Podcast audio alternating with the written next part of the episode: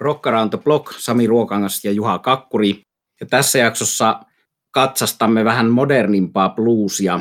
Edellisessä blues-jaksossamme oli Howley kitaristeja ja perinteisempää menoa, niin tässä on nyt sitten aika modernia otetta ja kitaristi keskeisesti yllätys, yllätys, koska olemme Kauppilan Paulin kanssa tässä äänessä Suomessa vierailleita artisteja, kuten Sonny Landret, slide-kitaran mestari ja Nick Moss, eli tämmöinen modernimpaan bluesiin keskittyvä jakso tulossa. Ja täällä studiossa kanssani Kakkurin Juha. Moderni blues on hyvä aihe. Olemme aikaisemmissakin jaksoissa puhuneet siitä ja nostaneet esiin sen asian, että blues voi edelleen tänä päivänä oikein hyvin ja sitä uudet sukupolvet sopivasti freesaavat perinteitä kunnioittaa, niin nyt on sitten tosiaan luvassa tästä modernimmasta bluesista erikoisjakso. Neljä biisiä nostetaan esiin ja artisteja niiden takaa, eli Sonny Landreth, Nick Moss, Mike Ledbetter, sukua Ledbellille, jos tuohon sukunimeen kiinnitit huomiota, ja esille nousevat myös Eli Cook ja Luther Tucker. Eli puhetta modernista bluesista Sami Ruokangas ja Pauli Kauppila. Olkaapa hyvä. Rock Around the Block, Sami Ruokangas ja Pauli Kauppila, Blues-jakso. Tämä on nyt tälle syyslukukaudelle 2020 toinen Blues-jakso. Tämä on nyt toistaiseksi tähän viimeisimpään settiin Blues-jakso osa kaksi, ja bluesia riittää paljon hyvää, niin nämä eivät jää varmasti tähän. Tulevaisuudessa tulee lisää blues-jaksoja ja kerätään yhdelle ja samalle, ainakin jonkin aikaa nyt yhdelle ja samalle soittolistalle näitä biisejä. Ja meillä on nyt tässä jaksossa pykälän modernimpaa bluesia kuin tuossa edellisessä, jossa puhuttiin Howley Wolfista ja Hubert Samlinista ja James Cottonista ja Pat Harrystä, niin ollaan vähän modernimmassa bluesissa, koska blues voi ja elää hyvin ja minkä levyn on Pauli ensimmäiseksi valinnut juhlistaakseen sitä, että blues voi ja elää hyvin? No joo, koska edellisessä jaksossa tosiaan meillä oli vanhaa ja raakaa sähköistä bluesia, niin jatketaan kohtuullisen raa musiikin parissa, mutta tota, hyppään ihan tähän kuluvaan vuoteen ja mulla on tässä nyt intoilukohteena pitkän linjan soittaja, kitara, kitaristi ja slide-mestari Sonny Landret, joka ehkä voidaan määritellä yhdeksi maailman tunnetuimmista, vähemmän tunnetuista huippukitaristeista. Ja tällä vähemmällä tunnettuudella tarkoitan nyt ehdottomasti sitten suurta yleisöä, en niinkään ammattilaisia, koska ammattilaisten piirissä Landret on kyllä hyvinkin, hyvinkin tunnettu ja arvostettu. Ja itse minulla on ollut ilo tavata Landret erään kitaratransaktion yhteydessä, jossa myös Sami oli takapiruna vaikuttajana, mutta se on hyvä tarina, johon me palataan toivon mukaan tarkemmin ensi vuoden puolella, kun saadaan jossain vaiheessa tuo mestarirakentaja Juha Ruokangas vieraaksi podcastiin. Landet on ehkä siinä mielessä hiukan sielunsukulainen edellisessä blues-jaksossa aiheena ollen Hubert Samlinin, Hubert Samlinin kanssa siinä mielessä, että hän on tehnyt hyvin paljon sideman-keikkaa ja, ja tietyssä mielessä tuntuu siinäkin roolissa viihtyvän. Mutta toisin kuin Samlin, Landrit on myös huikea tekniikkataituri, jonka repertuarista löytyy sitten todella monipuolisesti slaidin ja siihen liittyvien erikoisviritysten ja oikean käden pikkaustekniikan ja tappingin hallintaa. Erityisesti Landret on ollut merkittävä John Hyattin bändissä ja vuonna 1988 ilmestyneen Slow Turning-albumin kitaristina. Ja sen puitteissahan Hyatt ja Landret kiersikin maailmaa ja myös Suomen Järvenpään puiston bluesfestareilla 2018 kesällä, missä itselläkin oli ilo kuunnella herroja.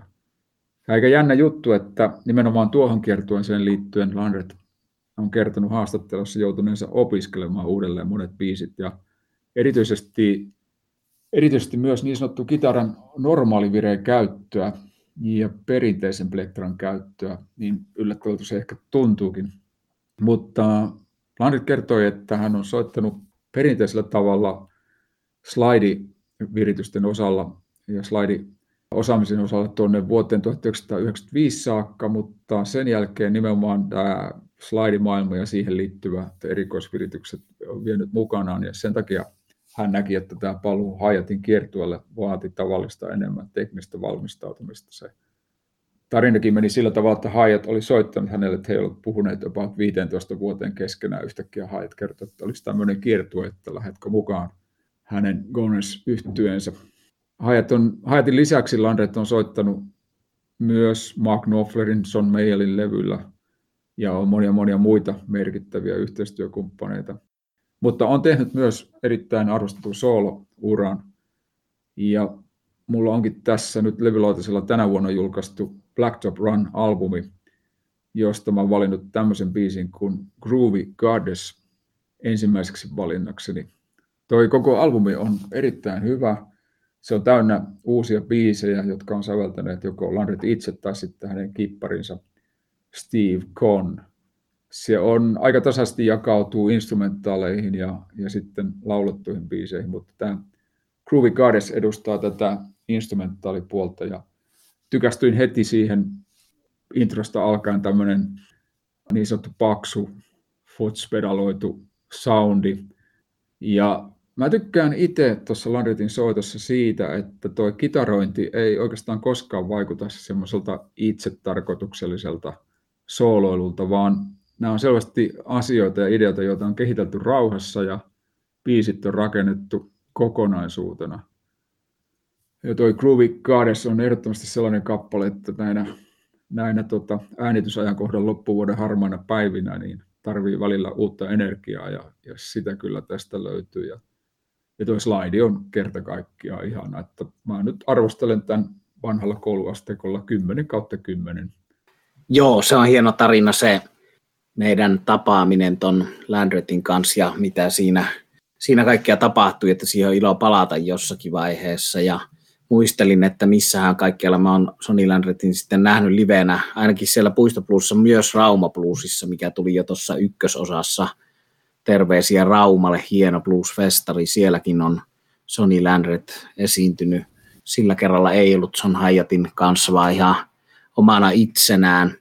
Myös tunnustan sen ja osa kuulijoista, jotka on Blues Newsia aikanaan lukenut, tietää, että mä olen suututtanut ihmisiä myös kritisoimalla Sony Landrettia, että se oli jossakin vaiheessa näkemykseni hänestä se, että hän on vähän niin kuin joku Yngvi Malmsteen, että hänellä on valtavan suuri virtuositeetti ja täysin niin kuin ainutlaatuinen kyky soittaa kitaraa, mutta sitten se ympäröivä materiaali oli jossakin vaiheessa tylsää minun mielestä yhtä lailla kuin jollakin Yngvi Malmsteenilla, mutta mä oon siinä mielessä kääntänyt takkien ja enemmän samaa mieltä Paulin kanssa, että siellä löytyy – kyllä paljon hyvää materiaalia ja paljon semmoista, jossa se kitara ei ole itse tarkoitus, mutta sitten oli myös tuommoista jossakin vaiheessa vähemmän kiinnostavaa materiaalia, mutta aika monella, monella artistilla näin tietysti on, että on monenlaista vaihetta.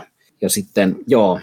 Mietin, että voisikohan se vaikuttaa tämmöinen yksinkertainen asia kuin vanheneminen, että kun on jossain vaiheessa tekniikkansa huipulla, niin se täytyy aina näyttää, mutta just tässä, niin kuin esimerkiksi tässä viimeisessä levyssä, niin se sitten taas menee enemmän kokonaisuuden pitkin. Niin, että se vähentäminen on, on hyvä asia, niin kuin se on Steve Moss, jota on käsitelty näissä Deep Purple jaksoissa, niin on meikäläisen korvissa sitä parempi, mitä vähemmän hän pystyy nykyisten käsivaivojensa takia soittamaan, mikä on tietysti vähän nurinkurinen juttu, mutta että se on fakta, että tavallaan hän uusimmalla levyllä soittaa minun korvissa paremmin kuin koskaan, kun hän ei enää pysty soittamaan niin hyvin, mutta nämä on myös makuasioita, mutta, mutta joo, siis mä oon ollut enemmän blues-puristi silloin, kun mä oon arvostellut tota Sonny Landrettia ja ollut silloin – vain sitä mieltä, että ainoastaan joku Earl Hooker, joka muuten on semmoinen hahmo, mikä kans pitää nostaa esille, eli vaavaa pedaalin ensimmäisiä käyttäjiä ja kehittäjiä ja sitten myös slide-kitaristi, joka soitti country-pikkausta ja countrya hyvin erikoisella tavalla niin kuin bluesin sisällä. John Lee Hookerin serkku Earl Hooker, se pitää nostaa esille. Muistuttaa Johnny Landretia siinäkin, että hänellä on paljon kyllä instrumentaalimateriaalia, jossa kitara on itse tarkoitus ja siellä ei välttämättä sitten kaikki materiaali ole myöskään, niin kuin ei Landretilläkään, niin aivan parasta A-luokkaa, mutta kitaran soitto sen sijaan on parasta A-luokkaa. Mutta nyt mun oma valinta tähän lähetykseen on aika tuoretta musiikkia, eli tämä on bändiltä Nick Moss Band, ja tästä levytyksestä, minkä olen meidän soittolistalle valinnut, Nick Moss Bandin Fairty Well, joka on albumilta Time Ain't Free vuodelta 2014, Nick Moss Bandin, niin tulee mieleen se, kun mä oon käynyt tuona kesänä 2014 Nuutottenin blues-festivaaleilla Norjassa, ja se on yksi parhaita maailman blues-festivaaleja, jollei paras. Ja se oli aivan mahtava, aivan mahtava festivaali. Siellä oli erikoisia esityksiä, siellä oli Rival Sons, mutta siellä oli myös sitten Royal Southern Brotherhood, eli tuo Cyril Nevillen johtama New Orleansin yhden Nevillen veljeksistä johtama bändi, jossa oli, jossa oli Olman poika Olman, eli Greg Olmanin poika kitarassa ja sitten Mike Zito, tämmöinen kova kitaristi, ja he soittivat siellä sitten tämmöisen poikkeuskeikan, jossa soittivat rollareiden Exile on Main Streetin entisen levyyn siellä tämmöisellä blues-kokoonpanolla, ja sitten siellä oli myös tämä Royal Satan Brotherhood sillä tavalla, että siellä oli Delbert McLinton vokalistina. Piti olla Greg Olman, mutta Greg Olman oli jo sairas eikä, eikä päässyt Greg Olman sinne paikalle. Mutta mahtava bluesfestivaali, tosin tietysti Norjassa, kun ollaan niin hirveän kallis, mutta siellä ihastuin paitsi tämmöiseen tanskalaisen bluesbändiin kuin Mike Andersen bluesband, mitä kuulin eka kerran liveenä, siihenkin palataan – Tosin ei, ei varmaan pidä paikkansa, että olisin kuullut heitä eka kerran liveenä, mä oon kuullut heitä ennenkin, varmaan Jyväskylässäkin, mutta siellä se erityisesti kolahti, mutta sitten Nick Moss Band kolahti myös, ja se nähtiin onneksi sitten jo heti seuraavana kesänä 2015 Järvenpää puistopluusin päälavalla. Mutta siihen liittyy nyt sitten, ja tähän, siihen liittyy nyt sitten tähän Nick Moss Bandiin, ja erityisesti tähän levyyn, joka on valinnut tämän Fetty Well – niin tämmöinen surullinen, traaginen tarina. Tässä laulajana toimii Michael David Ledbetter, joka syntyi huhtikuussa 1985 ja menehtyi tammikuussa 2019. Eli hän toimi Time Free-albumilla Nick Moss Bandin vokalistina. Nick Moss on tuommoinen hyvin perinteinen, perinteikäs amerikkalainen blues-kitaristi, joka on kuitenkin perusbluesin lisäksi laajentanut tyyliä muun muassa souliin. Ja sitten taas Nick Mossin bändin lauleja Michael David Ledbetter. Muuten sukua tolle legendaariselle Led-pelille, eli Hoodie Ledbetterille. Tietysti aika kaukaista sukua, koska Ledpeli on elänyt aika kauan aikaa sitten, mutta, mutta tämä Ledpelin jälkeläinen Michael Ledbetter niin oli saanut koulutuksen oopperalaulejaksi hän oli siis oopperalauleja, joka sitten kuitenkin oopperalaulejan ammattinsa rinnalla innostui bluesista ja sai vaikutteita muussa Otis Rassilta, Buddy Kaelta, Chicagossa klubeilla ja liittyi sitten lopulta ei pelkästään fanittanut enää bluesia, vaan lauloi sitä enemmän kuin opera ja liittyi Nick Moss Bandin laulajaksi 2010. Kiersivät useita festivaaleja seitsemän vuotta ja sille aikajaksolle osui tämä loistava levy, Time Ain't Free, jonka 2014 valitsin yhdeksi vuoden parhaita levyjä, ja 2015 bändi nähtiin Järvenpäässä, mutta erittäin, erittäin hieno ääni. Kyllä sen ehkä pystyy oopperaankin sitten kytkemään, kun tietää, että tämä lauleja voisi laulaa myös oopperaa, mutta onneksi ei laula, vaan laulaa soulahtavaa bluesia aivan upeasti. Yksi myöhempien aikojen upeimpia blues-levyjä tämä albumi Time Ain't Free. Ja tästä laaja-alaisuudesta kertoo se, että täällä on myös Bad and Ruin, eli Faces, bändin Rod Stewartin laulama alun perin, ja Nick Moss bändin Michael Ledbetterin käsittelyssä hyvin tuommoinen bluesiversio Facesista. Mutta jotakin erikoista oli tuossa miehessä, joka sitten tuommoiseen epilepsiakohtaukseen tiettävästi vasta 33-vuotiaana – hyvin yllättäen ja samalla koko blues-maailmaa ja musiikkimaailmaa järkyttäen menehtyi. Eli traaginen tarina, että mies uransa juuri suuressa nousussa menehtyy yhtäkkiä yllättäen. Mutta upeita keikkoja kaksi kertaa, mitkä näin Nick Moss Bandin ja tämän Mike Ledbetterin. Eli hyvin perinteistä soul bluesia, mutta samalla hyvin, hyvin, hyvin tehty sillä tavalla, että mitä ei ole koskaan ennen kuultu siinä mielessä, että se on tehty 2014 ja aika harva on tehnyt tollasta 2014 noin hyvin, eli soulia, bluesia, hienoa, koskettavaa musiikkia. Ihan liikutun tässä nyt sitä muistellessakin, niin annan kohta puheenvuoron Paulille, että enempää liikutun. Hieno musiikki on välillä sellaista, että sen ääressä liikuttuu ja hienoja muistoja ja terveisiä kaikille tutuille Nurmen Pertille ja Lissulle ja Tiialle ja kumppaneille, ketä oli siellä Nuutottenissa Norjassa upealla festivaalilla, jossa nähtiin tämä mahtava Nick Moss-bändin keikka kesällä 2014. Joo, ihan mielenkiintoinen tarina. Traaginen tarina kylläkin, noin nuorena menehtynyt lahjakkuus. Mä tietysti haluan pikkasen palata vielä tuohon sun Sony Landret-kritiikkiin, mikä oli kyllä ihan mielenkiintoista sikäli, että, että tietyllä tavalla, ehkä itse näen sen asian vähän toisen, mutta ymmärrän kyllä hyvin sen, että varsinkin jos on ollut tämmöinen blues-puritanistinen vaihe, niin se saattaa hyvinkin vaikuttaa tuohon. Ja sitten tietysti on totta, että hyvinkin tämmöinen tekninen ja taitava soittaja niin kuin Landret ja kitaristit yleensäkin, hyvät kitaristit, jotka tekee soololevyjä, niin erityisesti nuorempana ne pyrkii lataamaan siihen ehkä vähän enemmän tavaraa kuin mikä musiikillisesti olisi tarpeen. Ja mitä tulee puritanismiin, niin me ollaan ehkä kaikki käyty se vaihe läpi, ainakin me, jotka ollaan kovia intoilemaan musiikista, että kyllä minullekin oli ehkä turha tulla about 17-vuotiaana selittämään, että joku muu kuin Jimi Hendrix osasi soittaa kitaraa.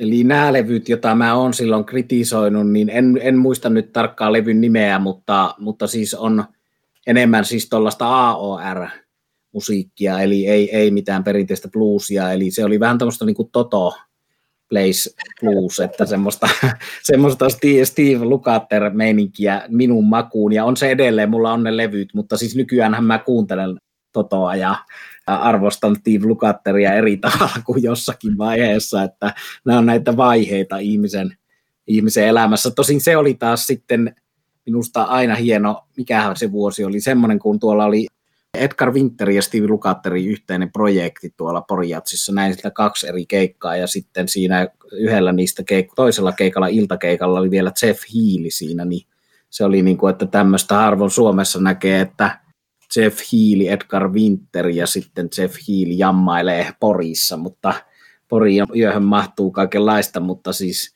puolensa kaikessa ja se on aina se, että jos kuuntelee hyvin, hyvin tota, keskittyneesti vanhaa bluesia, niin sitten tuollainen Toto-tyyppinen ratkaisu ei toimi välttämättä. Hiukan toisessa päässä sitä janaa. No, mulla on toisessa valinnassa tuo edelleen pysyn Sony Landritissa, ja, mutta tällä kertaa sitten ajattelin, että otetaan tästä kohtuullisen tuore esitys hänen Sideman roolistaan. Ja, ja samalla mielenkiintoinen nuoremman polven blues rock-artisti Eli Cook. Tuo Cook on kehuttu, mutta mun käsitykseni mukaan aika vähän tunnettu tuottaja, kitaristi ja laulaja. Ja hänen uransa USAssa aukeni 2007, jos nyt oikein katson, hän oli B.B. Kingin lämpärinä.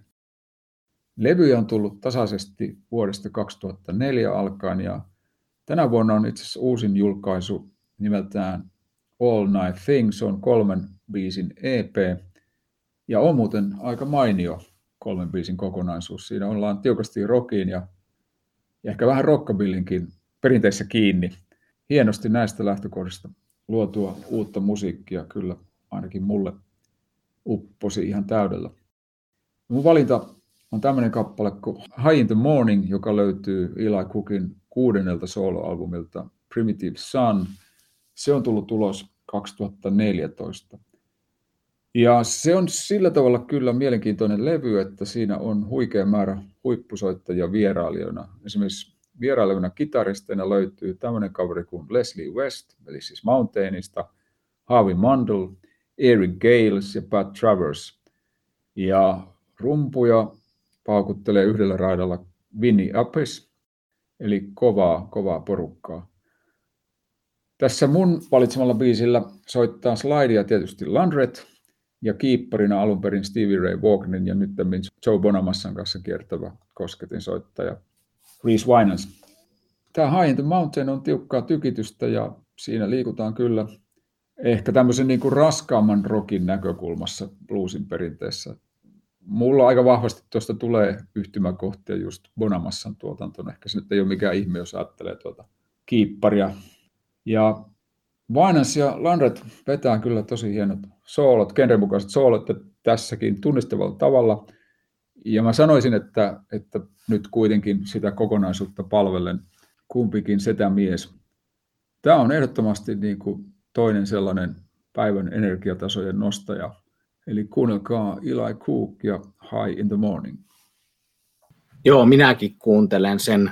On vuosia aikaa, kun on viimeksi tota herraa kuunnellut. että Tiesin kyllä Eli Cookin, mutta en ole pitkään aikaan, pitkään aikaan kuunnellut mitään hänen musiikkia. Ja toi kuulostaa kyllä semmoiselta, mikä täytyy tsekata, ehkä jopa hommata noiden vierailijoiden siellä monta, monta itselle mieluisaa soittajaa noissa, mitä Pauli luettelit, noita rumpalit ja kitaristit kaikki, ketä siellä, ja Leslie West tietysti, legendaarinen Mountain, Mountain mies. No mulla on sitten itsellä tähän meidän blues-lähetykseen viimeinen valinta, eli toinen valinta, niin mennään 90 vuoteen, eli tonne 30 vuoden taakse. Ja silloin mulle kunnolla toi blues kolahti siinä, kun 91 oli puistobluesissa John Lee Hooker, Bo Diddley ja Robert Gray. Michael Coleman oli myös ihan ekana ja Goose Stonekin oli suomalainen Mikko Kuustosen ja Heikki Silvonosen bändi ihan, ihan ensimmäisenä, mutta siellä se Hooker ja Bo Diddley ja Robert Gray, niin kunnolla hurahdutti sen homman ja olin bluesia kuunnellut kyllä ennenkin sitä, mutta sitten tähän 90-luvun alkuun liittyi myös tämmöinen Antons-levymerkki, eli se on Antons on klubi tuolla Austinissa, legendaarinen blues-klubi, ja sitten sillä meni jossakin vaiheessa niin hyvin, että alkoivat tekemään myös julkaisemaan levyjä, ja ne oli tasokkaita blues-levyjä. Pystyy oikeastaan sanomaan, että Antons merkki oli laadun tae, ja siellä sitten vuonna 90 äänitti soololevyn kitaristilaulaja nimeltä Luther Tucker, ja hän on myöskin näitä Muddy Watersin kanssa soittaneita kitaristeja. Muddy on vähän kaikkialla tämmöisenä kummisetänä, eli Chicago Bluesin kitaristeja tämä Luther Tucker, joka on yhtenä keskeisistä rytmikitaristeista näiden muiden artistien taustalla maineensa hankkinut. Soitti myös Tom Pat Harin kanssa, jota käsittelin ensimmäisessä osassa näistä meidän blues-jaksoista – mutta siis Luther Tucker soitti myös Freddie Kingin, Otis Rassin ja näiden legendaarisimpien kanssa. Hänen enonsa oli tämmöinen kuin J.T. Pookie Brown, joka oli saksofonisti ja soitti Elmore Jamesin bändissä, mikä on tämä slide-kitaristeista yksi tunnetuimpia. Niin sai sitten tämän enonsa, fonistienonsa kanssa jo hyvin nuorena alaikäisenä 16-vuotiaana – oppia soittamisesta Luther Tucker. Ja se, mistä Tuckeria on pidetty omalaatuisena ja miksi häntä on pidetty maineensa veroisena kitaristina on se, että hän toi tuohon perus Chicago Bluesiin jatskitaran nyanssoja ja sointuja ja tyyliä perinteisestä jatskitarasta, mitä ei siinä kohtaa Chicago Bluesin kitaroinnissa sillä tavalla kuultu. No hän soitti paitsi tämän legendaarisen Robert Junior Lockwoodin, mikä on vieläkin legendaarisemman Robert Johnsonin poikapuoli, niin Luther Tucker soitti Robert Junior Lockwoodin kanssa ja on sanonut, että se oli se, se oli se kova koulu, mutta sitten myös lukuisissa sessioissa tuolla Chicagossa Little Walter, Sonny Boy Williamson 2, Jimmy Rogers, Muddy Waters, Howley Wolf, Otis Rush, Snooki Pryor – kaikkia näitä kovimpia, kovista kovimpia. No sitten vähän ehkä rokimmalle puolelle Elvin Bishop, Robin Ford ja tietysti puukimestari John Lee Hooker.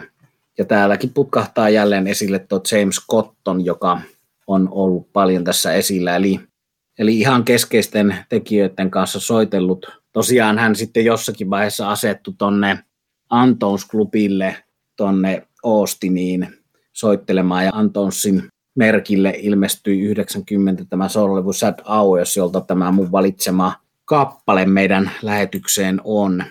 Ja tämän kappaleen nimi on tämmöinen kuin Keep on Drinking. Sillä tavalla surkuhupaisa kappale, että tässä tota, lauletaan siitä, kuinka baby lähti ja sitten juon ja itken ja nyyhkin ja sitten juon ja itken ja nyyhkin, mutta siinä on tuommoisia hauskoja kitarakoukeroita, hiukan jatsi-elementtejä ja vähän semmoista kitarasoittoa, mitä ei aina heti, ei sen kummemmin tuolla Antonsin Texasin tota, kitaratyyleissä kuin myöskään Sikakon kitaratyyleissä heti tuu vasta. Eli siinä on tämmöistä, sanoisinko, jatsikikkailua vähän siinä kitaran soitossa. Sanotuksen takia en ole tätä biisiä valinnut, mutta se on kieltämättä ihan hauska.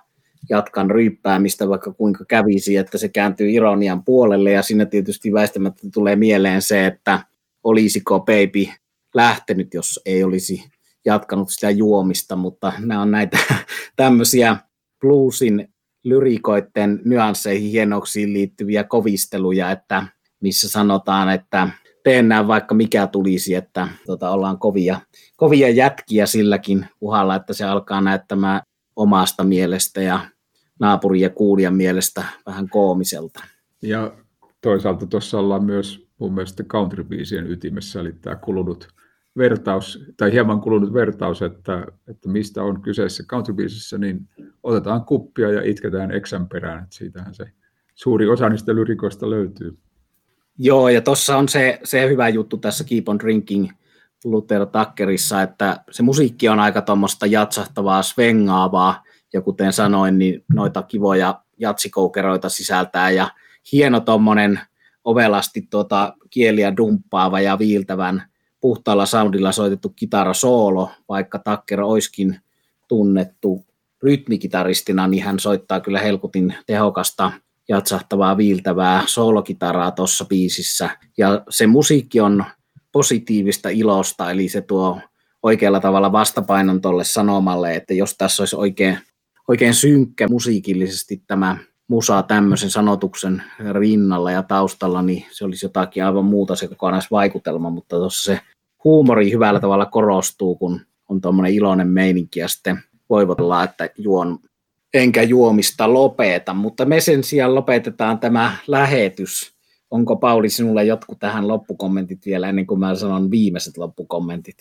Eipä mulla oikeastaan muuta kuin, että mielenkiintoisia aiheita bluesin maailman eri vuosikymmeniltä ja vähän eri näkökulmista, että taas jonain jaksona jatkamme näitä seikkailuja.